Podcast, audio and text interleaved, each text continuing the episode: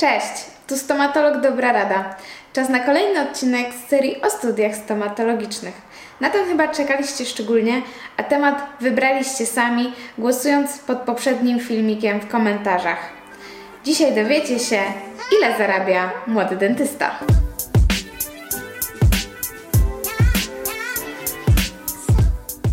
Zacznijmy od tego, że prawdopodobnie jedynym momentem w Waszym życiu, kiedy będziecie pracować na umowę o pracę, jest staż.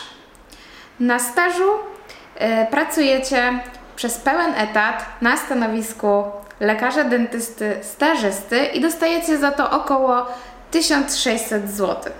Prawda, jest to niewiele, natomiast przysługuje Wam płatny urlop wypoczynkowy, L4 i inne przywileje, które niesie ze sobą taka umowa. Potem wszystko będzie wyglądało zupełnie inaczej. W większości przypadków pierwszą rzeczą zaraz po otrzymaniu pełnego prawa wykonywania zawodów będzie założenie własnej działalności gospodarczej. Oczywiście zdarza się, że dentyści pracują na innych zasadach, ale jest to przeważająca forma zatrudnienia. Czy zdawaliście sobie w ogóle z tego sprawę, zaczynając studia, że zaraz po będziecie zakładać już Waszą pierwszą jednoosobową firmę?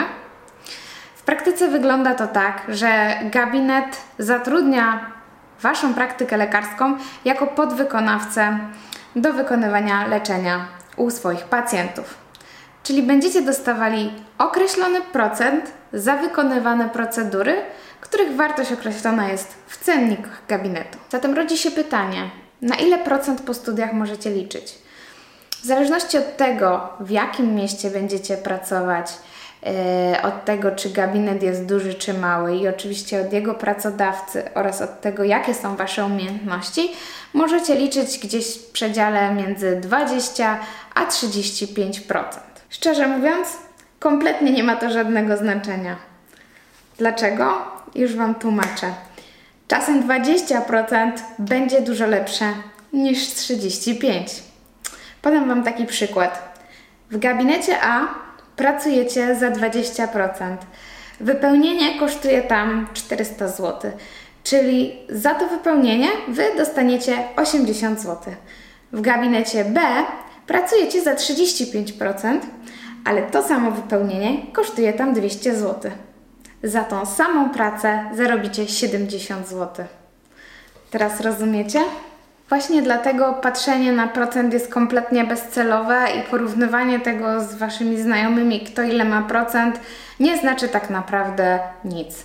Zwłaszcza na początku pracy. Najważniejsze będzie to, jakie miejsce pracy sobie wybierzecie albo jakie zawalczycie. Na początku naprawdę nie powinny liczyć się pieniądze, a możliwości rozwoju, który będzie za sobą niósł gabinet, w którym będziecie pracować.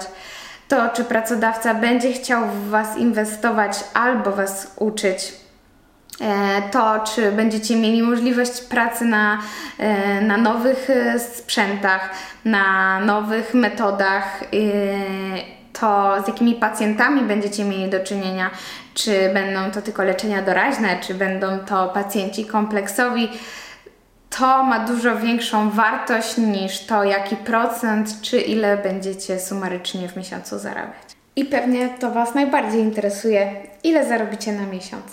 Odpowiedź na to pytanie może być trochę rozczarowująca. Pomiędzy 3 a 10 tysięcy brutto.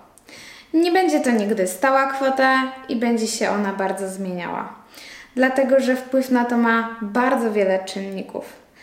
A każdy dzień Waszej nieobecności w pracy, czy pojedziecie na wakacje, czy będziecie chorzy, czy będziecie musieli pojechać na jakiś kurs, to jest tak naprawdę 0 zł. Dodatkowo w czasie tych dni przecież wydajecie pieniądze na tak zwane życie, więc tak naprawdę jesteście podwójnie na minusie. Każdy pacjent, który nie przyjdzie Wam na wizytę, a blokuje grafik oraz luki w grafiku, również będą mocno wpływały na to, jak ostatecznie zakończycie miesiąc. Dlatego ten rozstrzał jest tak duży i dlatego nie ma żadnych stałych określonych ram. Bardzo dużo będzie też zależało od Waszego czasu pracy, a to już będziecie regulować sami i według Waszego uznania. Inaczej będziecie zarabiać pracując przykładowo 6 godzin dziennie od poniedziałku do piątku, a zupełnie inaczej pracując 12 godzin dziennie od poniedziałku do soboty. Wszystko zależy od Was, dlatego te dane są na tyle uśrednione i na tyle rozbieżne. O tym już będziecie decydować sami. Tak dużo mówię Wam o tym, że ciągle będzie inaczej i wszystko będzie się zmieniać, ale są pewne rzeczy stałe i pewne i one Was bardzo szybko dosięgną. Są to tak naprawdę ZUS i podatki. Załóżmy sobie na przykład, że zarobiliście 5000 brutto i był to Wasz pierwszy miesiąc pracy. Myślicie sobie, ale super, fajny zawód wybrałem. Kto zarabia od razu po studiach 5000? Okej, okay ale pamiętajcie, że to nie Wy zarobiliście te pieniądze, tylko Wasza działalność gospodarcza, Wasza firma. Więc tak naprawdę musicie z tego opłacić jeszcze ZUS, który na początku przez pierwsze dwa lata będzie Was kosztował coś około 350 zł. Zapłacicie od tego zaliczkę na podatek dochodowy 17%. Musicie za to opłacić co miesiąc izbę lekarską, E, i księgowego, który będzie Wam tą księgowość prowadził. Nie będę już Wam tutaj wspominała o innych kosztach prowadzenia tej działalności, jak dojazdy do pracy, e, kursy czy materiały, które będziecie chcieli kupować, a nawet odzież medyczna, w której będziecie pracować. Więc lekko licząc, po zapłaceniu tych wszystkich stałych rzeczy zostanie Wam około powiedzmy 3600 e, zł na tak zwane życie. Myślę, że po tym wszystkim, co Wam teraz powiedziałam, zupełnie inaczej spojrzycie na kwestie zarobków lekarza dentysty. A podsumowując, będą one bardzo mocno zależały od tego, jak zorganizujecie sobie Wasz czas pracy i od tego, czy na przykład będziecie pracować w gabinecie prywatnym, czy na NFZ. Dużo więc zależy od Was, od Waszej inicjatywy i od tego, jakie też macie ambicje.